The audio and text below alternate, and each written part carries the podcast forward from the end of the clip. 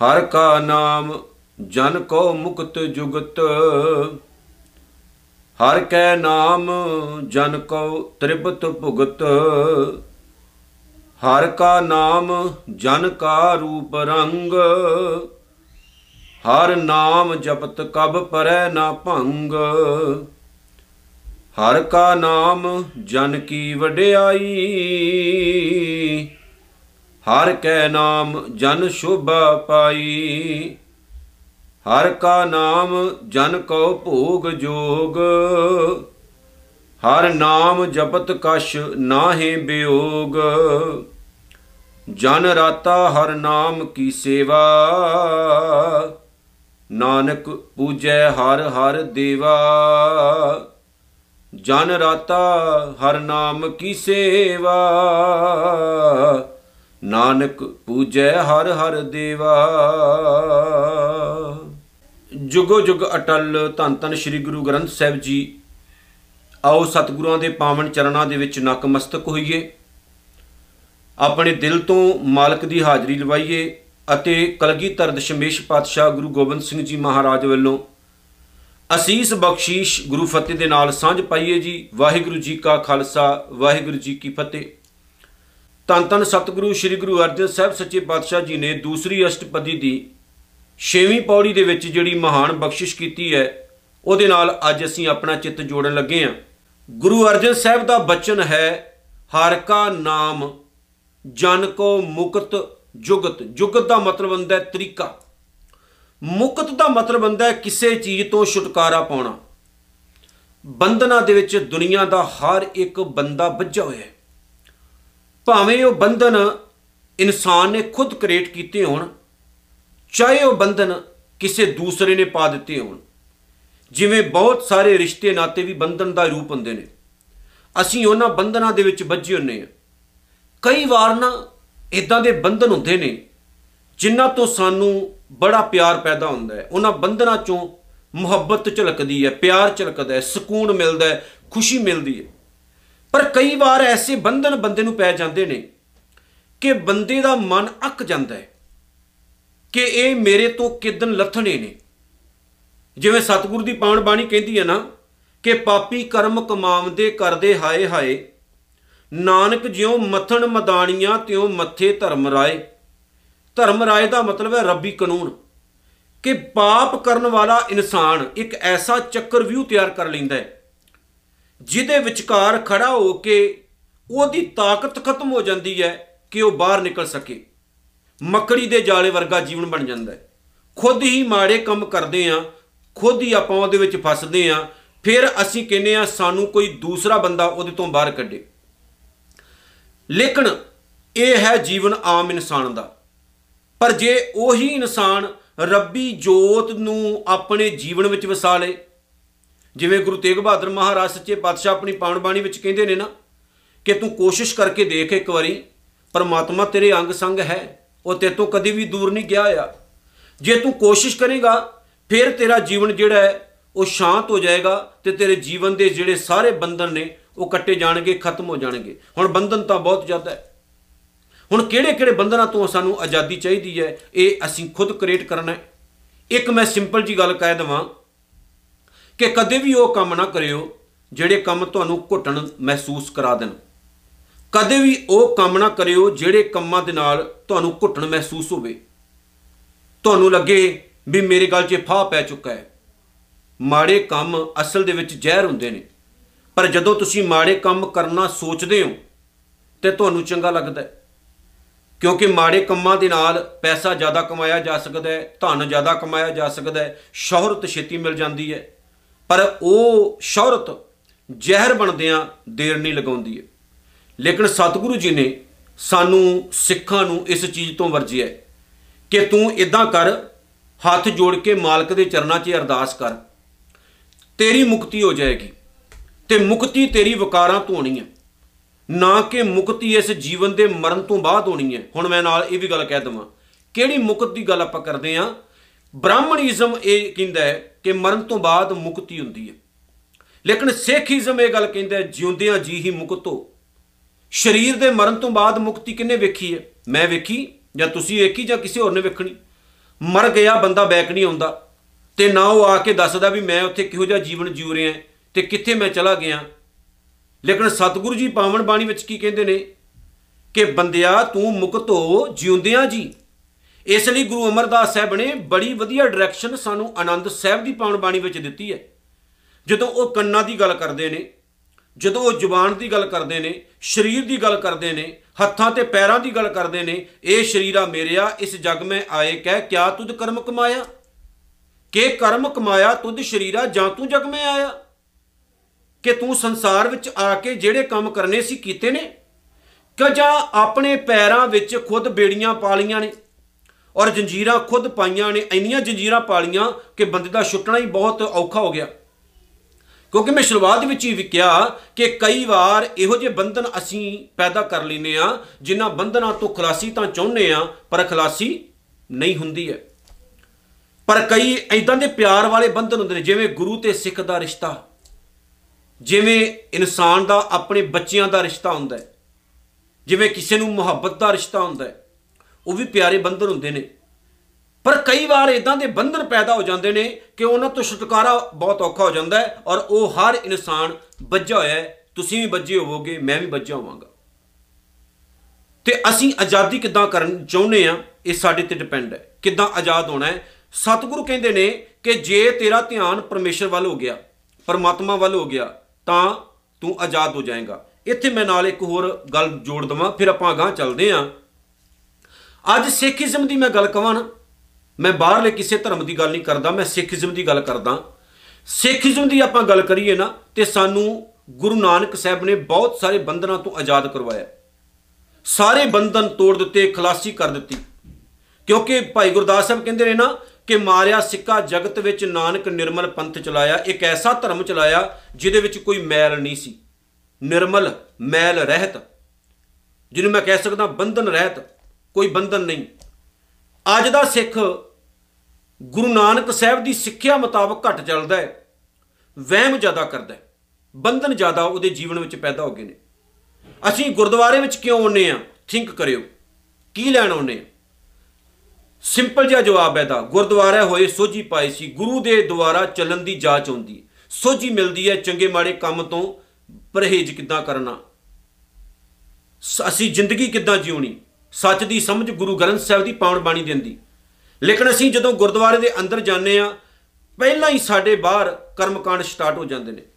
ਜਿੱਥੇ ਪੈਰ ਧੋਤੇ ਜਾਂਦੇ ਨੇ, ਉੱਥੋਂ ਦਾ ਪਾਣੀ ਪੀਣਾ ਸ਼ੁਰੂ ਕਰ ਦਿੰਦੇ ਆ ਨਿਸ਼ਾਨ ਸਾਹਿਬ ਨੂੰ ਮੱਥਾ ਟੇਕਦੇ ਆ ਜੋਤਾਂ ਨੂੰ ਮੱਥਾ ਟੇਕਦੇ ਆ ਜੇ ਕੋਈ ਉੱਥੇ ਦਰਖਤ ਹੈ ਉਹਨੂੰ ਮੱਥਾ ਟੇਕਦੇ ਆ ਉਹਦੀ ਪੂਜਾ ਕਰਦੇ ਆ ਪਰ ਜਿੱਥੇ ਕੋਈ ਭੋਰਾ ਬਣਿਆ ਹੈ, ਉੱਥੇ ਮੱਥਾ ਟੇਕਦੇ ਆ ਇਤਾਂ ਦੇ ਵਹਿਮ ਪਰਮ ਕਰਮ ਕਾਂਡ ਜਿਹੜੇ ਆਪਾਂ ਪਾਲ ਲਏ ਨੇ।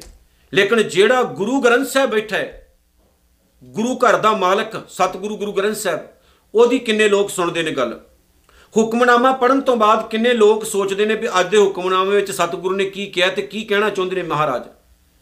ਅਸੀਂ ਗੁਰੂ ਘਰ ਵਿੱਚ ਜਾ ਕੇ ਖੁਦ ਬੰਧਨ ਪੈਦਾ ਕਰ ਲੈਨੇ ਆ ਤੇ ਬਹੁਤਾਂਤ ਬੰਧਨਾਂ ਦੇ ਤਹਿਤ ਮਾਇਆ ਭਾਵ ਪੈਸਾ ਕਮਾਉਣ ਦਾ ਇੱਕ ਸਾਧਨ ਬਹੁਤ ਸਾਰੇ ਦੁਨੀਆ ਭਰ ਦੇ ਜਿਹੜੇ ਗੁਰਦੁਆਰੇ ਨੇ, ਉਹਨਾਂ ਨੇ ਬਣਾਇਆ ਹੋਇਆ ਹੈ।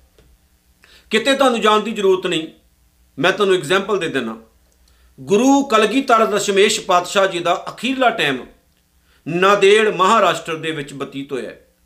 ਜਿਸ ਜਗ੍ਹਾ ਤੇ ਸਤਿਗੁਰੂ ਜੀ ਅਕਾਲ ਚਲਾਣਾ ਕੀਤਾ ਉਸ ਜਗ੍ਹਾ ਤੇ ਹਜੂਰ ਸਾਹਿਬ ਨਾਮ ਦਾ ਗੁਰੂ ਘਰ ਤਿਆਰ ਹੈ। ਜਦੋਂ ਤੁਸੀਂ ਉੱਥੇ ਜਾਂਦੇ ਹੋ, ਕਿੱਦਾਂ ਦੇ ਵਹਿਮ ਪਾਏ ਜਾਂਦੇ ਨੇ? ਕਿਵੇਂ ਦੀਵੇ ਬਾਲ ਕੇ ਆਰਤੀ ਹੁੰਦੀ ਹੈ? ਕਿਵੇਂ ਥਾਲਾ ਘੁਮਾ ਕੇ ਲੋਕਾਂ ਦੇ ਕੋਲੋਂ ਮੱਥੇ ਟਿਕਵਾਏ ਜਾਂਦੇ ਨੇ? ਕਿਸ ਤਰ੍ਹਾਂ ਬੱਕਰੇ ਚਟਕਾਏ ਜਾਂਦੇ ਨੇ? ਕੀ ਕੀ ਕਰਮਕਾਂਡ ਨਹੀਂ ਉੱਥੇ ਹੁੰਦੇ? ਤੇ ਜੇ ਵਹਿਮਾਂ ਦੀ ਆਪਾਂ ਗੱਲ ਕਰੀਏ, ਤਾਂ ਗੁਰੂ ਘਰ ਤਾਂ ਵਹਿਮਾਂ ਨੂੰ ਛਡਾਉਂਦਾ ਹੈ, ਪਰ ਇੱਥੇ ਸਭ ਤੋਂ ਜ਼ਿਆਦਾ ਵਹਿਮ ਪਾਏ ਜਾਂਦੇ ਨੇ। ਗੁਰੂ ਘਰ ਹੈ ਕਾਦੇ ਵਾਸਤੇ ਹੈ? ਕਰਮਕਾਂਡ ਦੂਰ ਕਰਨ ਦਾ ਰਸਤਾ ਗੁਰੂ ਘਰ ਹੈ। ਪਰ ਜੇ ਮੈਂ ਗੱਲ ਕਵਾਂ ਵੀ ਬਹੁਤ ਸਾਰੇ ਕਰਮਕਾਂਡ ਲੈ ਕੇ ਆਪਾਂ ਗੁਰਦੁਆਰਿਆਂ ਤੋਂ ਆਉਂਦੇ ਆ ਉਹ ਵੀ ਅਤ ਕਥਨੀ ਨਹੀਂ ਹੋਵੇਗੀ। ਸੋ ਬਹੁਤ ਜ਼ਰੂਰੀ ਹੈ ਕਿ ਅਸੀਂ ਬੰਧਨਾਂ ਤੋਂ ਆਜ਼ਾਦ ਹੋਈਏ। ਜਿਹੜੇ ਕਰਮਕਾਂਡ ਕਰਦੇ ਹੋ, ਉਹਨਾਂ ਦਾ ਖਹਿੜਾ ਛੱਡੋ, ਸਿੱਖ ਰਹਿਤ ਮਰਿਆਦਾ ਨੂੰ ਫੋਲੋ ਕਰੋ, ਜੀਵਨ ਉੱਚਾ ਸੁੱਚਾ ਬਣੇਗਾ। ਵਹਿਮਾਂ ਕਰਮਕਾਂਡਾਂ ਤੋਂ ਖਲਾਸੀ ਪਾਓ, ਮੌਲੀਆਂ ਬੰਨਣੀਆਂ ਬੰਦ ਕਰ ਦਿਓ, ਧਾਗੇ ਬੰਨਣੇ ਬੰਦ ਕਰ ਦਿਓ, ਗਲਾਂ ਵਿੱਚ ਤਵੀਤ ਪਾਉਣੇ ਬੰਦ ਕਰ ਦਿਓ। ਗੁਰੂ ਨਾਨਕ ਦੀ ਕਿਰਪਾ ਹੋਵੇਗੀ। ਸਤਿਗੁਰੂ ਦਇਆ ਕਰਨਗੇ। ਸਤਿਗੁਰੂ ਅੱਗੇ ਕਹਿੰਦੇ ਨੇ, ਹਾਰ ਕੈ ਨਾਮ ਜਨ ਕੋ ਤ੍ਰਿਪਤ ਭੁਗਤ। ਪਰਮਾਤਮਾ ਦਾ ਜਿਹੜਾ ਪਿਆਰਾ ਨਾਮ ਹੈ, ਜਦੋਂ ਇਨਸਾਨ ਦੇ ਅੰਦਰ ਘਰ ਕਰ ਜਾਏ, ਤਾਂ ਬੰਦੇ ਨੂੰ ਕਿਸੇ ਚੀਜ਼ ਦੀ ਭੁੱਖ ਨਹੀਂ ਰਹਿੰਦੀ ਹੈ। ਉਹ ਵਿਕਾਰਾਂ ਦੇ ਭੋਗਾਂ ਤੋਂ ਆਜ਼ਾਦ ਹੋ ਜਾਂਦਾ ਹੈ, ਉਹਨੂੰ ਤ੍ਰਿਪਤੀ ਹੋ ਜਾਂਦੀ। ਬੰਦਾ ਰੱਜ ਜਾਂਦਾ ਹੈ ਆਪਣੇ ਅੰਦਰ, ਭੁੱਖ ਨਹੀਂ ਰਹਿੰਦੀ ਉਹਨੂੰ ਕਿਸੇ ਵੀ ਚੀਜ਼ ਦੀ, ਭਾਵੇਂ ਉਹ ਕਿਸੇ ਰੂਪ ਦੀ ਹੋਵੇ, ਚਾਹੇ ਧਨ ਦੀ ਹੋਵੇ। ਉਹ ਬਿਲਕੁਲ ਐ ਉਹਨੂੰ ਰਜੇਵਾ ਆ ਜਾਂਦਾ ਹੈ। ਉਹਦਾ ਜੀਵਨ ਇੰਨਾ ਕੁੱਚਾ ਸੁੱਚਾ ਹੋ ਜਾਂਦਾ ਹੈ, ਉਹ ਕੈਰੈਕਟਰ ਦਾ ਵੀ ਸਾਫ਼ ਸੁਥਰਾ ਹੋ ਜਾਂਦਾ ਹੈ ਤੇ ਉਹ ਲੁਸ਼ੋ ਲੁਸ਼ੋ ਨਹੀਂ ਕਰਦਾ। ਹੁਣ ਅਸੀਂ ਥੋੜਾ ਜਿਹਾ ਇਸ ਚੀਜ਼ ਉੱਤੇ ਪਹਿਰਾ ਦੇਣਾ ਹੈ ਕਿ ਅਸੀਂ ਵਾਕਈ ਇਸ ਅਵਸਥਾ ਦੇ ਧਾਰਨੀ ਹੋ ਗਏ ਤ੍ਰਿਪਤੀ ਹੋ ਜਾਣੀ ਬਹੁਤ ਜ਼ਰੂਰੀ ਹੈ। ਜਿੱਦਨ ਸਾਡਾ ਜੀਵਨ ਰੱਜ ਗਿਆ ਨਾ ਜਿੱਦਨ ਆਪਾਂ ਤ੍ਰਿਪਤ ਹੋ ਗਏ, ਉਸ ਦਿਨ ਹੀ ਸੁੱਖ ਦੀ ਸ਼ੁਰੂਆਤ ਹੋਵੇਗੀ। ਜਦੋਂ ਤੱਕ ਅਸੀਂ ਰੱਜੇ ਨਹੀਂ ਉਦੋਂ ਤੱਕ ਅਸੀਂ ਨੰਗੇ, ਭੁੱਖੇ ਤੇ ਦੁਖੀ ਦੇ ਦੁਖੀ ਰਵਾਂਗੇ। ਸਤਿਗੁਰੂ ਕਹਿੰਦੇ ਨੇ ਕਿ ਸਬਰ ਸੰਤੋਖ ਦੀ ਜ਼ਿੰਦਗੀ ਜੀਉ ਮਾਲਕ ਤੇਰੇ ਤੇ ਕਿਰਪਾ ਕਰੇਗਾ। ਹਰ ਕਾ ਨਾਮ, ਜਨ ਕਾ ਰੂਪ, ਰੰਗ, ਰੂਪ ਤੇ ਰੰਗ, ਦੋ ਚੀਜ਼ਾਂ ਵੱਖ-ਵੱਖ ਹੁੰਦੀਆਂ ਨੇ। ਪਰਮਾਤਮਾ ਦਾ ਜਿਹੜਾ ਪਿਆਰਾ ਨਾਮ ਹੈ, ਉਹ ਰੱਬ ਦੇ ਪਿਆਰੇ ਭਗਤ ਲਈ ਸੁਹੱਪਣ ਹੁੰਦਾ ਹੈ। ਭਾਵ ਕਿ ਪ੍ਰਮਾਤਮਾ ਦਾ ਜਿਹੜਾ ਨਾਮ ਹੈ ਉਹ ਐਸਾ ਰੂਪ ਰੰਗ ਚੜ੍ਹਦਾ ਹੈ ਕਿ ਇਨਸਾਨ ਨੂੰ ਕਦੇ ਕੋਈ ਦੁੱਖ, ਕਲੇਸ਼ ਪਹੁੰਚਦਾ ਨਹੀਂ ਹੈ। ਉਹਦੇ ਚਿਹਰੇ ਤੇ ਸਦਾ ਖੁਸ਼ਹਾਲੀ ਬਣੀ ਰਹਿੰਦੀ ਹੈ। ਇੱਕ ਮੈਂ ਛੋਟੀ ਜਿਹੀ ਗੱਲ ਕਹਿ ਦਵਾਂ। ਗੁਰੂ ਅਰਜਨ ਮਹਾਰਾਜ ਸੱਚੇ ਪਾਤਸ਼ਾਹ ਜੀ ਦੇ ਟਾਈਮ ਇੱਕ ਸਿੱਖ ਨੇ ਸਿੱਖੀ ਦੀ ਦਾਤ ਮੰਗੀ ਕਿ ਮੈਂ ਸਿੱਖੀ ਦੇ ਮੁਤਾਬਕ ਜੀਵਨ ਢਾਲਣਾ ਚਾਹੁੰਨਾ। ਸੱਚਿਆ ਪਾਤਸ਼ਾਹ, ਮੈਨੂੰ ਕਿਸੇ ਸਿੱਖ ਦੀ ਦੱਸ ਪਾਓ, ਮੈਂ ਉਹਦੇ ਕੋਲ ਜਾਵਾਂ। ਗੁਜਰਾਤ ਦੇ ਵਿੱਚ ਚਲਾ ਗਿਆ। ਉਸ ਸਿੱਖ ਦੇ ਕੋਲ ਚਲਾ ਗਿਆ। ਗੁਜਰਾਤ ਦਾ ਉਹ ਸਿੱਖ ਸੀ, ਬੜਾ ਵੱਡਾ ਵਪਾਰੀ ਸੀ। ਉਹਦੇ ਕੋਲ ਉਹ ਜੀਵਨ ਜਾਂਚ ਸਿੱਖਣ ਲਈ ਚਲਾ ਗਿਆ। ਥੋੜਾ ਦਿਨ ਉਹਦੇ ਕੋਲ ਉਹ ਬੈਠਿਆ। ਇੱਕ ਦਿਨ ਦੀ ਗੱਲ ਹੈ, ਉਹਦੇ ਨੌਕਰ ਨੇ ਆ ਕੇ ਦੱਸਿਆ ਕਿ ਸ਼ਾਹ ਜੀ, ਅੱਜ ਸਾਡਾ ਜਿਹੜਾ ਬੇੜਾ ਆ ਰਿਹਾ ਸੀ ਨਾ ਸਮੁੰਦਰ ਵਿੱਚ, ਉਹ ਡੁੱਬ ਗਿਆ, ਸਭ ਕੁਝ ਹੀ ਖਤਮ ਹੋ ਗਿਆ। ਲੱਖਾਂ ਦਾ ਨੁਕਸਾਨ ਹੋ ਗਿਆ। ਉਹ ਗੁਰਸਿੱਖ ਗੁਰੂ ਅਰਜਨ ਸਾਹਿਬ ਦੇ ਜੀਵਨ ਦਾ ਧਾਰਨੀ ਸੀ, ਉਪਦੇਸ਼ਾਂ ਦਾ ਧਾਰਨੀ ਸੀ। ਉਸ ਗੁਰਸਿੱਖ ਨੇ ਗੱਲ ਸੁਣੀ, ਨੌਕਰ ਨੂੰ ਕਿਹਾ, ਕੋਈ ਨਹੀਂ, ਤੂੰ ਚਲਾ ਜਾ। ਮੂੰਹ ਚੋਂ ਸਤਨਾਮ ਵਾਹਿਗੁਰੂ ਨਿਕਲਿਆ। ਮਾਲਕਾ ਜੋ ਤੈਨੂੰ ਭਾਵੇ ਠੀਕ ਹੀ ਹੈ। 2 ਘੰਟੇ ਬਾਅਦ ਉਹ ਨੌਕਰ ਦੁਬਾਰਾ ਫਿਰ ਆਇਆ। ਉਹਨੇ ਆ ਕੇ ਕਿਹਾ, ਤੂਫਾਨ ਆਇਆ ਸੀ, ਲੇਕਿਨ ਸਾਡਾ ਬੇੜਾ ਬਚ ਗਿਆ। ਉਹਨੇ ਫਿਰ ਆਪਣੇ ਨੌਕਰ ਨੂੰ ਕਿਹਾ, ਚਲਾ ਜਾ, ਕੋਈ ਨਹੀਂ। ਉਹਨੇ ਫਿਰ ਇਹੀ ਆਪਣੀ ਜ਼ੁਬਾਨ ਤੋਂ ਸ਼ਬਦ ਕੱਢੇ, ਮਾਲਕਾ, ਜੋ ਤੂੰ ਕੀਤਾ, ਵਧੀਆ ਕੀਤਾ। ਜਿਹੜਾ ਸਿੱਖ ਉਹਦੇ ਕੋਲ ਗਿਆ ਸੀ, ਉਹਨੇ ਕਿਹਾ, ਮੈਨੂੰ ਇੱਕ ਗੱਲ ਦਾ ਜਵਾਬ ਦਿਓ। ਜਦੋਂ ਕਿਸੇ ਬੰਦੇ ਦਾ ਲੱਖਾਂ ਦਾ ਨੁਕਸਾਨ ਹੋ ਜਾਏ, ਤਾਂ ਬੰਦਾ ਮਰੂ ਮਰੂ ਕਰਨ ਲੱਗ ਪੈਂਦਾ ਹੈ। ਜਦੋਂ ਤੁਹਾਨੂੰ ਪਤਾ ਲੱਗਾ ਸੀ, ਤੁਹਾਡਾ ਲੱਖਾਂ ਦਾ ਨੁਕਸਾਨ ਹੋ ਗਿਆ ਤਾਂ ਮੈਂ ਤੁਹਾਡੇ ਚਿਹਰੇ ਨੂੰ ਰੀਡ ਕੀਤਾ ਵਾਚ ਕੀਤਾ। ਤੁਸੀਂ ਦੁਖੀ ਨਹੀਂ ਹੋਏ। ਜਦੋਂ ਤੁਹਾਨੂੰ ਪਤਾ ਲੱਗਾ ਤੁਹਾਡਾ ਲੱਖਾਂ ਦਾ ਨੁਕਸਾਨ ਨਹੀਂ ਹੋਇਆ, ਬਚ ਗਿਆ, ਮੈਂ ਫਿਰ ਵੀ ਤੁਹਾਡਾ ਚਿਹਰਾ ਪੜਿਆ ਤੁਸੀਂ ਫਿਰ ਵੀ ਉਦਾਂ ਦੀ ਉਦਾਂ ਰਹੇ। ਇਹ ਕਿੱਦਾਂ ਬਣੀ ਤੁਹਾਡੀ ਅਵਸਥਾ? ਉਹਨੇ ਕਿਹਾ, ਮੇਰੀ ਅਵਸਥਾ ਗੁਰੂ ਦੀ ਕਿਰਪਾ ਨਾਲ ਬਣੀ, ਕਿਉਂਕਿ ਮੇਰੇ ਗੁਰੂ ਨੇ ਇੱਕ ਚੀਜ਼ ਮੈਨੂੰ ਸਿਖਾਈ ਹੈ ਕਿ ਸਿੱਖਾ ਧਨ, ਪਦਾਰਥ ਤੇ ਸੰਸਾਰ ਦੀਆਂ ਚੀਜ਼ਾਂ ਆਉਣ ਜਾਣ ਵਾਲੀਆਂ ਨੇ ਸੁਭਾਅ ਬਦਲਣ ਵਾਲੀਆਂ ਨੇ, ਸਦਾ ਰਹਿਣ ਵਾਲੀਆਂ ਨਹੀਂ ਦ੍ਰਿਸ਼ਟਮਾਨ ਹੈ ਸਗਲ ਮਥੇਨਾ ਜੋ ਦਿਸਦਾ ਸਦਾ ਨਹੀਂ ਰਹੇਗਾ। ਤੇ ਮੇਰਾ ਸਤਿਗੁਰੂ ਕਹਿੰਦੇ ਜਿਹੜੀਆਂ ਚੀਜ਼ਾਂ ਆਉਣ ਜਾਣ ਵਾਲੀਆਂ ਨੇ, ਉਹਨਾਂ ਦੇ ਉੱਤੇ ਫੋਕਸ ਕਰਕੇ ਤੂੰ ਆਪਣੀ ਜਿਹੜੀ ਮਨ ਦੀ ਅਵਸਥਾ ਹੈ, ਬੇਸ਼ਕੀਮਤੀ ਜਿਹੜਾ ਜੀਵਨ ਹੈ, ਉਹਨੂੰ ਬਰਬਾਦ ਨਾ ਕਰੀ। ਉਹ ਕਹਿੰਦਾ, ਇਹ ਚੀਜ਼ ਮੇਰੇ ਗੁਰੂ ਨੇ ਮੈਨੂੰ ਸਿਖਾਈ ਹੈ। ਬਸ ਜਿਸ ਦਿਨ ਸਾਨੂੰ ਆ ਨੁਕਤਾ ਸਮਝ ਆ ਗਿਆ, ਉਸ ਦਿਨ ਅਸੀਂ ਸੱਚੇ ਧਰਮੀ ਹਾਂ। ਉਸ ਦਿਨ ਅਸੀਂ ਸੁਖੀ ਵੀ ਹਾਂ। ਆਪਾਂ ਦੁਖੀ ਕਿਉਂ ਨੇ? ਛੋਟੀਆਂ ਛੋਟੀਆਂ ਚੀਜ਼ਾਂ ਤੋਂ ਦੁਖੀ ਹੁੰਨੇ। ਜੇ ਪ੍ਰੋਫਿਟ ਹੋ ਗਿਆ, ਸੁਖੀ, ਨੁਕਸਾਨ ਹੋ ਗਿਆ ਤਾਂ ਦੁਖੀ। ਸੋ ਸੋਚਣਾ ਅਸੀਂ ਹੈ ਕਿ ਆਪਣੇ ਜੀਵਨ ਨੂੰ ਸਥਿਰ ਕਿੱਦਾਂ ਰੱਖਣਾ ਹੈ। ਆ ਜਿਹੜਾ ਰੂਪ ਰੰਗ ਹੈ ਨਾ, ਹਰ ਕਾ ਨਾਮ ਦਿੰਦਾ ਹੈ। ਇਹ ਇਦਾਂ ਦਾ ਦਿੰਦਾ ਵੀ ਜੀਵਨ ਸਥਿਰ ਹੋ ਜਾਂਦਾ ਹੈ ਤੇ ਬੰਦੇ ਦੇ ਚਿਹਰੇ ਤੇ ਸਦਾ ਖੁਸ਼ਹਾਲੀ ਬਣੀ ਰਹਿੰਦੀ ਹੈ, ਪੱਤ ਝੜ ਖਤਮ ਹੋ ਜਾਂਦੀ ਹੈ। ਹਰ ਨਾਮ ਜਪਤ, ਕਬ ਪਰੈ ਨਾ ਭੰਗ। ਹੁਣ ਪ੍ਰਮਾਤਮਾ ਦਾ ਜਿਹੜਾ ਨਾਮ ਹੈ ਉਹਨੂੰ ਜਪਦਿਆਂ ਹੋਇਆਂ ਰੱਬ ਦੇ ਪਿਆਰੇ ਦੇ ਰਸਤੇ ਵਿੱਚ ਕੋਈ ਰੁਕਾਵਟ ਨਹੀਂ ਆਉਂਦੀ ਹੈ। ਉਹਦੀਆਂ ਸਾਰੀਆਂ ਰੁਕਾਵਟਾਂ ਖਤਮ ਹੋ ਜਾਂਦੀਆਂ ਨੇ। ਹਰ ਕਾ ਨਾਮ ਜਨ ਕੀ ਵਡਿਆਈ, ਪਰਮਾਤਮਾ ਦਾ ਨਾਮ ਹੀ ਸੱਚੀ ਇੱਜ਼ਤ ਹੈ। ਜਿੰਨੂੰ ਪ੍ਰਾਪਤ ਹੋ ਜਾਂਦੀ ਹੈ, ਉਹਨੂੰ ਕੋਈ ਇਨਸਾਨ ਓਏ ਨਹੀਂ ਕਹਿ ਸਕਦਾ। ਉਹਨੂੰ ਕੋਈ ਇਨਸਾਨ ਉਂਗਲ ਨਹੀਂ ਕਰ ਸਕਦਾ। ਉਹਨੂੰ ਕੋਈ ਇਨਸਾਨ ਝੁਕਾ ਨਹੀਂ ਸਕਦਾ। ਇੱਜ਼ਤ ਸਭ ਤੋਂ ਵੱਡੀ ਪਰਮਾਤਮਾ ਦਾ ਨਾਮ ਹੈ। ਜਿਹਦੇ ਪੱਲੇ ਧਨ ਹੈ ਨਾਮ ਦਾ ਉਹ ਸ਼ਾਹੂਕਾਰ ਹੈ ਤੇ ਉਹਦੇ ਵਰਗਾ ਹੋਰ ਕੋਈ ਵੀ ਨਹੀਂ। ਜਿਹਦੇ ਪੱਲੇ ਨਾਮ ਦੀ ਦੌਲਤ ਹੈ, ਉਹਦੇ ਬਰਾਬਰ ਕੋਈ ਵੀ ਨਹੀਂ। ਦੁਨੀਆ ਝੁਕੇਗੀ ਤੇ ਉਹਦੀ ਇੱਜ਼ਤ ਨੂੰ ਕਦੇ ਕੋਈ ਦਾਗੀ ਨਹੀਂ ਬਣਾ ਸਕਦਾ।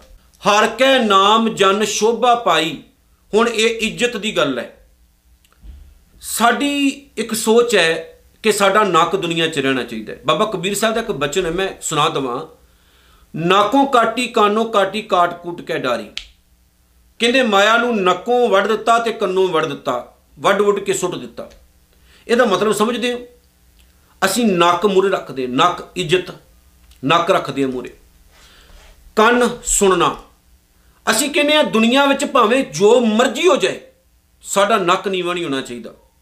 ਆਪ ਭਾਵੇਂ ਉੱਜੜ ਪੁੱਜੜ ਜਾਈਏ, ਨੱਕ ਨਹੀਂ ਨੀਵਾਂ ਹੋਣਾ ਚਾਹੀਦਾ। ਤੇ ਕੰਨਾਂ ਨਾਲ ਆਪਾਂ ਸੁਣਦੇ ਆ ਆਪਣੀ ਵਡਿਆਈ ਵੀ ਨੱਕ ਤਾਂ ਰੱਖਿਆ ਗਿਆ ਇੰਨਾ ਵੱਡਾ ਫੰਕਸ਼ਨ ਕੀਤਾ, ਇੰਨਾ ਵਿਆਹ ਤੇ ਪੈਸਾ ਲਾਇਆ, ਨੱਕ ਰੱਖਿਆ ਗਿਆ ਸਾਡਾ। ਹੁਣ ਸੁਣੀਏ ਕੰਨਾਂ ਨਾਲ ਲੋਕ ਕੀ ਕਹਿੰਦੇ ਨੇ। ਇਹ ਜਦੋਂ ਤੱਕ ਸਾਡੀ ਇਹ ਪ੍ਰੋਬਲਮ ਹੈ ਨਾ, ਅਸੀਂ ਸੁਖੀ ਨਹੀਂ ਕਦੇ ਹੋ ਸਕਦੇ। ਕਦੇ ਵੀ ਇਹ ਸੋਚ ਕੇ ਨਾ ਜੀਓ ਕਿ ਉਤ- ਜਿਹੜਾ ਅਗਲਾ ਬਹੁਤ ਉਤਾਂ ਉੱਡ ਰਿਹਾ ਹੈ, ਇਹ ਸੋਚ ਕੇ ਜੀਓ ਕਿ ਇਸ ਜ਼ਮੀਨ ਤੇ ਰੇਂਗਣ ਵਾਲੇ ਵੀ ਬਹੁਤ ਹੈ, ਪਰ ਮਾਲਕ ਨੇ ਸਾਨੂੰ ਤੁਰਨਾ ਤਾਂ ਸਿਖਾਇਆ ਨਾ। ਆਪਣੇ ਤੋਂ ਵੱਡੇ ਨੂੰ ਵੇਖ ਕੇ ਨਾ ਜੀਓ, ਆਪਣੇ ਤੋਂ ਛੋਟੇ ਨੂੰ ਵੇਖ ਕੇ ਜੀਓ, ਜ਼ਿੰਦਗੀ ਬੜੀ ਸੌਖੀ ਹੋਵੇਗੀ। ਜਿੱਦਣ ਆਪਣੇ ਤੋਂ ਵੱਡੇ ਨੂੰ ਵੇਖ ਕੇ ਜੀਣਾ ਸ਼ੁਰੂ ਕਰ ਦੋਗੇ ਉਦੋਂ ਦੁੱਖਾਂ ਨੂੰ ਖੁਦ ਹੀ ਆਪਾਂ ਜਨਮ ਦੇਣਾ ਸ਼ੁਰੂ ਕਰ ਦਵਾਂਗੇ। ਰੱਬ ਦਾ ਪਿਆਰਾ ਆਪਣੀ ਇੱਜ਼ਤ ਕਾਇਮ ਰੱਖਦਾ ਹੈ। ਉਹਦੀ ਇੱਜ਼ਤ ਕਾਇਮ ਰਹਿੰਦੀ ਹੈ ਭਲਾ ਕਿਉਂ? ਕਿਉਂਕਿ ਉਹ ਸਾਡੇ ਵਾਂਗੂ ਫੁਕਰੀਆਂ ਨਹੀਂ ਮਾਰਦਾ। ਉਹਦਾ ਜੀਵਨ ਬੜਾ ਸਾਫ਼ ਸੁਥਰਾ ਹੁੰਦਾ ਹੈ। ਉਹ ਰੱਬੀ ਪਿਆਰ ਵਿੱਚ, ਰੱਬੀ ਭਾਣੇ ਵਿੱਚ ਆਪਣੀ ਜ਼ਿੰਦਗੀ ਬਤੀਤ ਕਰਦਾ ਹੈ। ਹਰ ਕਾ ਨਾਮ ਜਨ ਕੋ ਭੋਗ ਜੋਗ। ਜੋਗ। ਇੱਕ ਐਸਾ ਸਾਧਨ ਜਿਹੜਾ ਤਿਆਗੀ ਅਪਣਾਉਂਦੇ ਨੇ, ਭੋਗ, ਸੰਸਾਰਕ ਵਸਤੂਆਂ ਨੂੰ ਭੋਗਣਾ।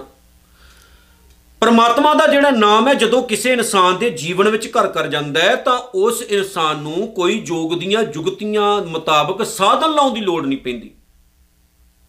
ਤੇ ਨਾ ਹੀ ਉਸ ਇਨਸਾਨ ਦਾ ਜਿਹੜਾ ਜੀਵਨ ਹੈ, ਸੰਸਾਰਕ ਭੋਗਾਂ ਵਿੱਚ ਖਚਿਤ ਹੁੰਦਾ ਹੈ। ਸਿੰਪਲ ਸਿੱਧੀ ਗੱਲ ਹੈ ਕਿ ਸਭ ਤੋਂ ਵੱਡਾ ਜੋਗੀ ਅਤੇ ਭੋਗੀ ਉਹ ਇਨਸਾਨ ਹੈ ਜਿਹੜਾ ਇਨਸਾਨ ਪ੍ਰਮਾਤਮਾ ਦੇ ਨਾਮ ਵੱਲ ਅੱਖ ਕਰਦਾ ਹੈ। ਉਹਦਾ ਜੀਵਨ ਜਿੱਥੇ ਪ੍ਰਮਾਤਮਾ ਦੇ ਨਾਲ ਜੁੜ ਜਾਂਦਾ ਹੈ, ਉਹ ਸਭ ਤੋਂ ਵੱਡਾ ਜੋਗੀ ਬਣ ਜਾਂਦਾ ਹੈ। ਤੇ ਜਿੱਥੇ ਉਹ ਆਪਣੀ ਕਿਰਤਕਾਰ ਕਰਦਾ ਹੈ, ਦੁਨੀਆ ਦੇ ਹਰ ਇੱਕ ਪਦਾਰਥ ਨੂੰ ਭੋਗਦਾ ਹੈ, ਉਹ ਸਭ ਤੋਂ ਵੱਡਾ ਭੋਗੀ ਵੀ ਬਣ ਜਾਂਦਾ ਹੈ।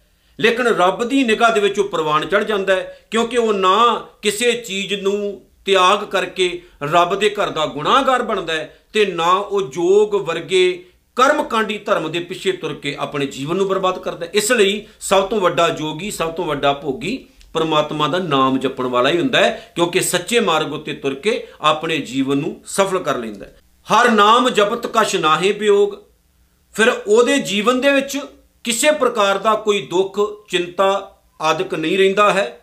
ਪਰਮਾਤਮਾ ਦੇ ਨਾਮ ਦੇ ਦੁਆਰਾ ਉਹਦਾ ਜੀਵਨ ਸੁਖੀ ਹੋ ਜਾਂਦਾ ਹੈ। ਜਨ ਰਾਤਾ ਹਰ ਨਾਮ ਕੀ ਸੇਵਾ, ਉਹ ਰਾਤ ਦਿਨ ਪਰਮਾਤਮਾ ਦੇ ਨਾਮ ਦੇ ਵਿੱਚ ਲੱਗਿਆ ਰਹਿੰਦਾ ਹੈ ਤੇ ਇਹੀ ਉਹਦੇ ਜੀਵਨ ਦੀ ਸੇਵਾ ਹੋ ਜਾਂਦੀ ਹੈ। ਭਾਵ ਕਿ ਪਰਮਾਤਮਾ ਦਾ ਨਾਮ ਸਿਮਰਨਾ, ਉਹਦੇ ਮੁਤਾਬਕ ਤੁਰਨਾ, ਕਿਰਤਕਾਰ ਕਰਨੀ, ਸੰਸਾਰ 'ਚ ਵਧੀਆ ਜੀਵਨ ਜਿਉਣਾ, ਆਪਣੇ ਪਰਿਵਾਰ ਦੀ ਪਾਲਣਾ ਕਰਨੀ, ਦੁਨੀਆ ਲਈ ਕੁਝ ਕਰਕੇ ਜਾਣਾ ਇਹ ਉਹਦੇ ਨਿਤ ਦੇ ਕਰਮ ਬਣ ਜਾਂਦੇ ਨੇ ਤੇ ਸੋਹਣਾ ਜੀਵਨ ਬਤੀਤ ਕਰਦਾ ਹੈ, ਦੂਜਿਆਂ ਲਈ ਵੀ ਕੁਝ ਕਰਕੇ ਜਾਂਦਾ ਹੈ ਇਦਾਂ ਦਾ ਉਹਦਾ ਜੀਵਨ ਬਣ ਜਾਂਦਾ ਹੈ। ਨਾਨਕ ਪੂਜੈ ਹਰ ਹਰ ਦੇਵਾ ਤੇ ਸਤਿਗੁਰੂ ਕਹਿੰਦੇ ਉਹ ਰਾਤ ਦਿਨ ਕੇਵਲ ਇੱਕ ਦੀ ਪੂਜਾ ਕਰਦਾ ਹੈ, ਅਕਾਲ ਪੁਰਖ ਪਰਮਾਤਮਾ ਦੀ। ਉਹਦੇ ਨਾਲ ਉਹ ਕਨੈਕਟ ਰਹਿੰਦਾ ਹੈ, ਉਹਦਾ ਜੀਵਨ ਜਿਹੜਾ ਹੈ, ਸੁਹੇਲਾ ਬਣਿਆ ਰਹਿੰਦਾ ਹੈ। ਸੋ ਆਓ, ਗੁਰੂ ਅਰਜਨ ਸਾਹਿਬ ਦੇ ਇਹਨਾਂ ਬਚਨਾਂ ਉੱਤੇ ਦਈਏ ਪਹਿਰਾ ਤੇ ਆਪਣੇ ਜੀਵਨ ਨੂੰ ਸੋਹਣਾ ਬਣਾ ਕੇ ਇਸ ਸੰਸਾਰ ਤੋਂ ਜਾਈਏ ਜੀ। ਵਾਹਿਗੁਰੂ ਜੀ ਕਾ ਖਾਲਸਾ ਵਾਹਿਗੁਰੂ ਜੀ ਕੀ ਫਤਿਹ।